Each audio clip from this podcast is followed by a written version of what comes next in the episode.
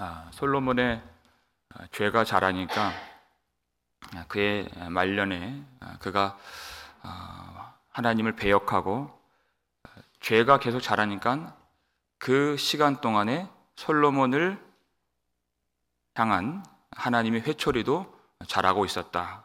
그랬습니다.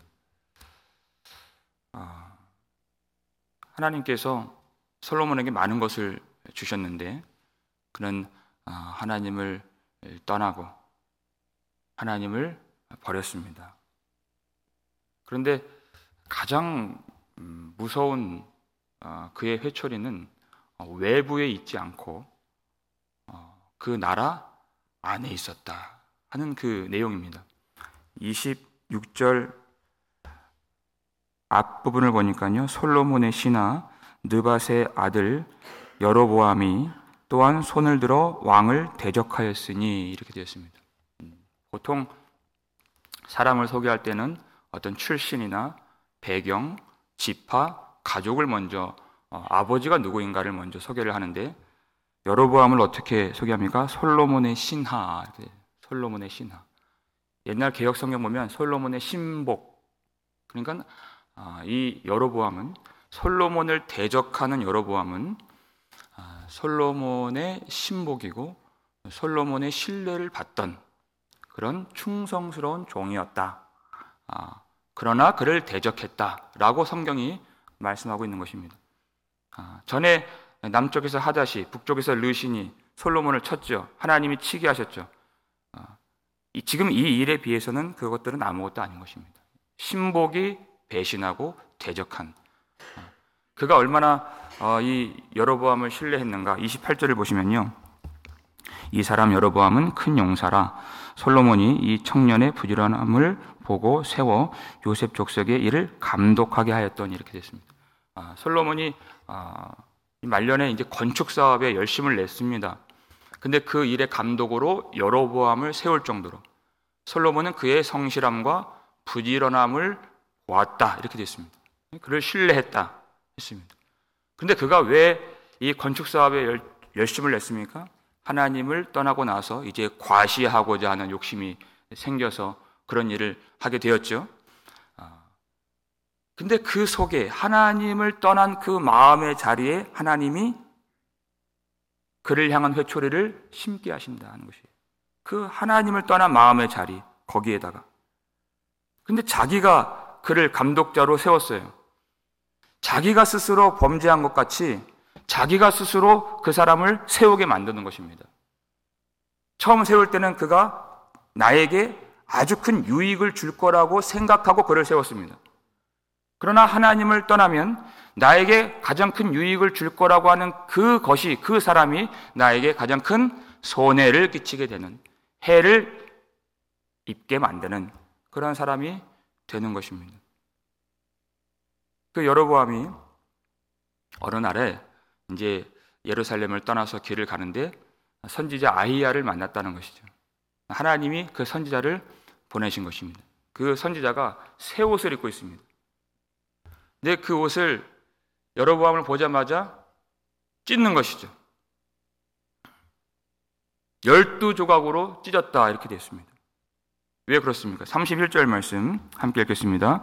여로보암에게 이르되 너는 열 조각을 가지라 이스라엘의 하나님 여호와의 말씀이 내가 이 나라를 솔로몬의 손에서 찢어 빼앗아 열 지파를 내게 주고 32절 오직 내 종 다윗을 위하고 이스라엘 모든 지파 중에서 택한 성읍 예루살렘을 위하여 한 지파를 솔로몬에게 주리니 아, 하나님은 종종 이 실물을 가지고 메시지를 전하실 때가 아, 있으시죠. 사무엘상 15장에 보게 되면은 사무엘이 범죄한 아, 사울에게 가서 하나님을 하나님이 당신을 버렸습니다. 그런 얘기를 했습니다. 그랬더니 사울이 깜짝 놀라서 돌아서는 선지자 사무엘을 잡았어요. 그랬더니 돌이키니까 옷이 쫙 찢어지죠. 그 찢어진 옷을 보면서 사무엘이 한 번 더 얘기합니다. 이 옷처럼 하나님이 왕에게서 이 나라를 찢어서 당신보다 더 나은 이웃에게 이 나라를 줄 것입니다. 그가 다윗이었잖아요. 네. 그것처럼 이 아이야 선지자도 자기가 옷을 찢어서 열 조각을 가지라 하는 거예요. 여러분 하나님의 메시지였습니다.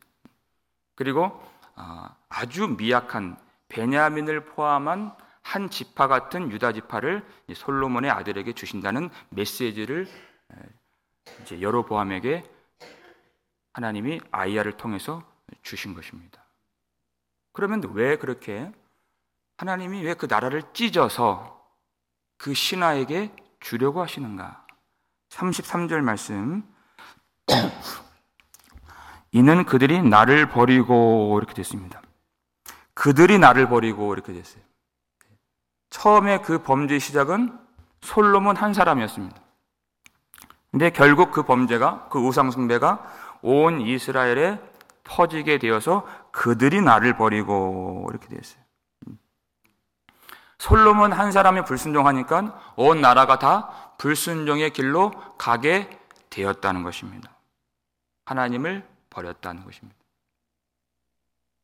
놀라운 것은 이 하나님의 이 심판의 메시지 속에도 하나님의 은혜의 메시지가 담겨 있다는 것입니다.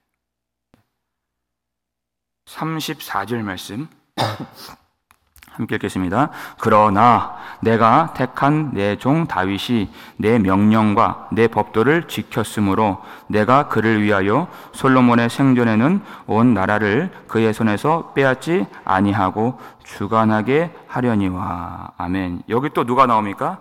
내가 택한 내 종 다윗이가 나오죠. 하나님이 다윗을 계속 언급하십니다. 왜냐하면 다윗은 배도하지 않았다는 것입니다. 믿음을 지켰다는 것입니다. 우리가 볼 때는 사무엘 하 11장에 나오는 바세바 사건, 그 간음 사건, 그게 큽니다. 그것이. 그러나 하나님이 다윗의 인생을 총평하실 때 그는 정직하다 이렇게 하셨어요. 진실하게 회개했기 때문에 그건 아무것도 아닌 것으로 하나님이 여겨 주셨습니다. 이게 놀라운 은혜인 것입니다. 다윗은 정직하다. 하나님은 심판하시려고 눈에 불을 켜신 분이 아닙니다. 구원을 주시려고 구실을 찾으시는 분이십니다. 그러니까 솔로몬이 범죄했는데 자꾸만 다윗을 얘기해요. 하나님이. 그게 언약입니다. 다윗은 잘한 것이 없지만 솔로몬은 잘한 것이 없지만 정직한 종 그의 아버지 다윗을 보고 너의 평생에는 내가 나라를 찢는 그 아픔을 주지 않고 평안을 주리라 하신 말씀인 것입니다. 다윗을 보고 하나님은 어떻게 해서든 우리에게 은혜를 주시려는 어떤 구실을 찾아서라도 우리에게 평안을 주시려고 하시는 그 구실, 그 이유, 그 빌미, 그분이 우리 구주 예수 그리스도이십니다. 우리의 됨됨이, 우리의 실력이 아닙니다. 우리 주 예수 그리스도 안에서 우리에게 평안을 주시고 우리에게 구원의 기쁨을 주시는 주님이십니다. 36절 말씀 함께 읽겠습니다. 그의 아들에게는 내가 한 지파를 주어서 내가 거기에 내 이름을 두고자 하여 택한 성읍 예루살렘에서 내 종 다윗이 항상 내 앞에 등불을 가지고 있게 하리라. 아멘. 네. 내종 다윗이 항상 내 앞에 등불을 가지고 있게 하리라 그랬어요. 다윗의 등불, 다윗의 후손으로 나신 예수 그리스도는 우리 모든 사람들을 위한 구원의 등불이십니다. 하나님의 사랑의 불, 그 뜨거운 사랑, 어떤 누군가의 죄악도 하나님의 사랑을 이길 수가 없고 그 사랑의 불을 꺼뜨릴 수가 없다는 것입니다. 이것이 하나님의 은혜인 것입니다. 그가 아무리 범죄하였다 할지라도 진실하게 회개하면 돌이키면 하나님의 은혜를 다시 받을 수 있고 하나님의 사랑 안에 그가 거할 수 있는 것입니다. 하나님은 어떤 상황에서도 소망을 꺼뜨리지 아니하시는 소망의 하나님이십니다. 네. 우리 인생에서 어떤 경우에도 여러분 절망하지 마시고 소망을 잃지 않으시길 바랍니다. 항상 하나님의 등불이 다윗에게 예수 그리스도 안에 있도록 하나님이 이 징계와 심판의 말씀 속에서도 은혜의 메시지를 거기에 넣어 주셨습니다. 39절 보면 39절 함께 하겠습니다. 내가 이로 말미암아 다윗의 자손을 괴롭게 할 것이나 영원히 하지는 아니하리라 하셨느니라 한지라. 아멘. 아, 다윗의 자손을 괴롭게 할 것이나 이건 징계죠. 근데 그 징계가 영원히 계속되지는 않는다는 것이에요. 왜냐하면 하나님은 이스라엘의 아버지이시기 때문에 아버지가 그 아들을 징계합니다. 근데 죽이려고 하는 것이 아닙니다. 영원히 징계하는 것이 아닙니다. 그를 살게 하려고 징계하는 것입니다. 스스로 회개를 못하니까 회개케 하려고 순종케 하려고 아버지를 버렸는데 아버지를 버리지 않게 하려고 다시 말해 생명을 잃지 않게 하려고 잠깐 징계하는 것입니다. 영원한 삶에 비해서는 그건 잠깐 징계받는 인생인 것입니다. 그러니까 그 징계 속에 우리는 하나님의 사랑, 아버지의 사랑을 볼 수 있어야 되는 것입니다. 영원히 하진 않는다. 여기서 어, 괴롭게 할 것이나 이 괴롭다라는 말은 아, 낮추다라는 말입니다. 그를 낮추도록, 낮아지도록, 겸손하게 되어서 하나님만 의지할 수 있도록 잠깐 징계하신다 그랬어요. 근데 이 메시지 속에 하나님이 여러 보암을 위한 은혜의 약속도 함께 말씀하십니다. 38절 어, 말씀 함께 하겠습니다.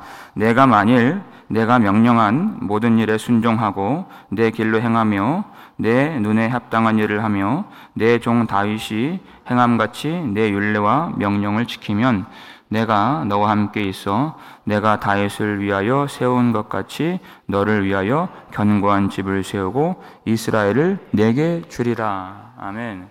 누구에게 주신 말씀입니까? 여로보암에게 주신 말씀이에요. 너 또한 이 명령에 순종하고 다윗처럼 순전하면 내가 너와 함께 하리라. 이 나라를 너에게 주리라 라고 여로보암에게 약속하신 말씀인 것입니다. 여로보암은 그냥 단순한 소모품이 아니었습니다. 그 또한 하나님이 다윗의 언약의 축복을 받기를 원하셨던 그가 하나님의 은혜를 받아야 하는 언약 백성으로 봐 주셨다는 것입니다. 그냥 한 번 쓰고 버릴 그런 회초리가 아닌 것입니다. 그가 하나님의 뜻 가운데 다윗의 집을 칠 거지만 하나님의 목적은 그 또한 그가 치는 다윗의 집의 언약 안에 축복받기를 원한다는 것이에요.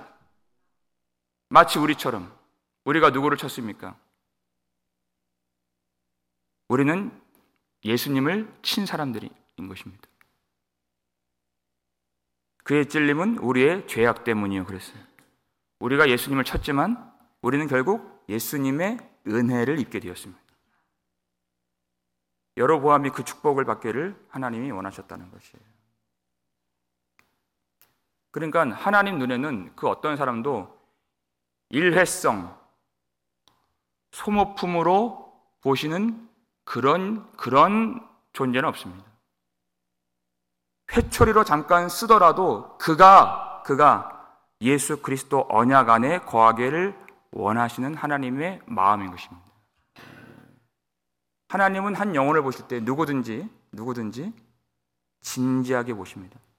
하나님 이스라엘 잘못할 때 애굽을 들어 쓰시죠. 애굽을 들어 치시죠. 이사야에서 애굽은 내 아들이요 이렇게 얘기했어요. 바벨론은 내 아들이요 내 자식이니라 그랬어요. 하나님의 목적은 그들까지 구원을 받는 것이에요. 땅 끝까지 이르러 하나님의 나라가 이루어지길 하나님이 원하신다는 것입니다. 이 아이야의 이 말씀을 바꿔서 여로보암이 솔로몬을 대적하게 됩니다. 이 여로보암은 솔로몬의 신하, 신복, 신뢰받는 종이었습니다.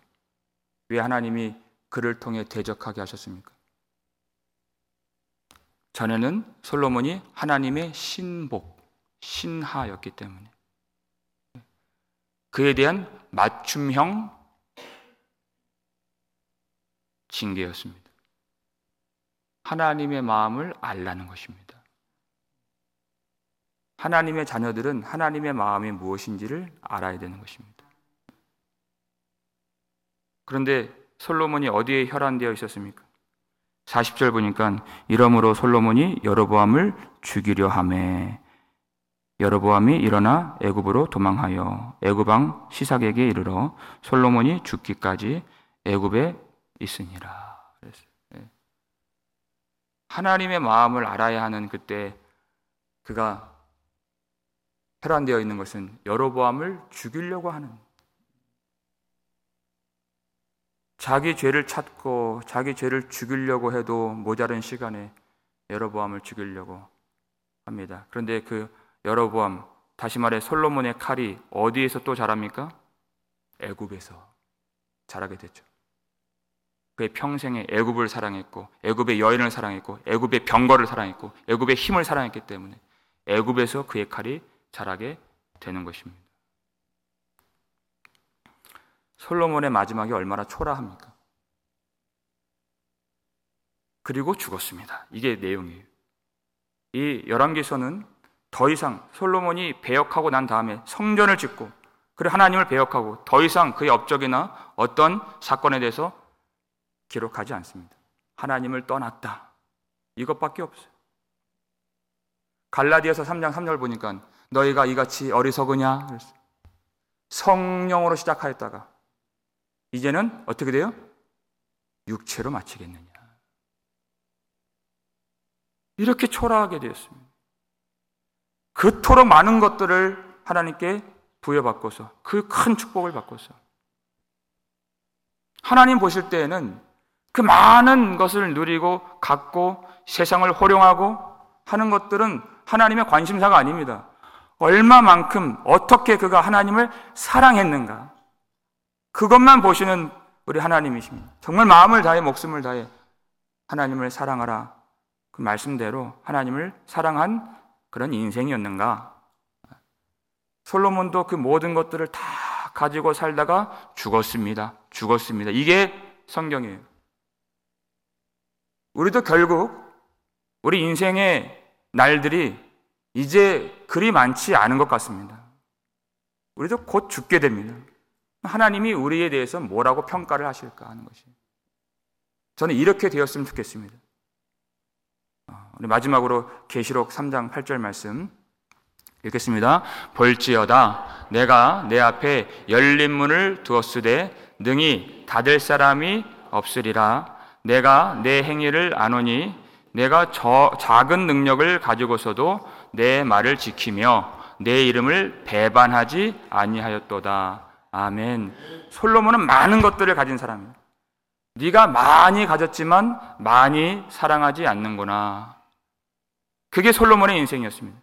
그러나 우리는 솔로몬보다 많이 갖지 않았습니다. 그보다 작습니다, 우리는. 그보다 지혜가 작고, 그보다 부가 작고, 그보다 권력이 작고 모든 면에서 작습니다. 그러나 내가 작은 능력을 가지고서도 내 말을 지키며 내 이름을 배반하지 아니하였구나. 이런 하나님의 칭찬이 우리 모두에게 있기를 주의 이름으로 축원합니다. 우리가 남들보다 조금 깨달을 수 있습니다. 남들보다 몸이 약할 수 있습니다. 남들보다 재물이 적을 수 있습니다. 남들보다 신앙생활 늦게 시작할 수 있습니다. 그러나 내가 작은 능력을 가지고서도 받은 것은 작지만 믿음을 버리지 않았구나. 하시는 주님의 놀라운 칭찬이 있고 상급이 있도록 하나님 앞에서 어, 우리 인생의 가장 중요한 일, 하나님을 사랑하고 믿음을 지키고 말씀을 지키는 이 일, 우리가 하나님 앞에서 진실하게 감당할 수 있기를 주의 이름으로 축원합니다. 어, 여로보암 쫓아갈 거 없습니다. 우리 인생에 그 죄가 발견된다면 그 죄를 찾아서 성령의 은혜와 능력을 의지하여서 성령의 능력으로 그 죄를 십자가에 못 박고 어, 죄를 죽이면 하나님의 사랑이 우리 마음 가운데 부어지게 될 줄로 믿습니다. 참된 인간은 참된 인생은 하나님의 은혜를 아는 자입니다. 배움 망덕하지 않는 것입니다. 우리 깊이 날이 갈수록 시간이 갈수록 깊이 회개하여서 하나님의 사랑 충만히 누리며 끝까지 믿음을 지켜 이 귀한 칭찬 받는 저와 여러분 다 되시기를 주의 이름으로 축원합니다.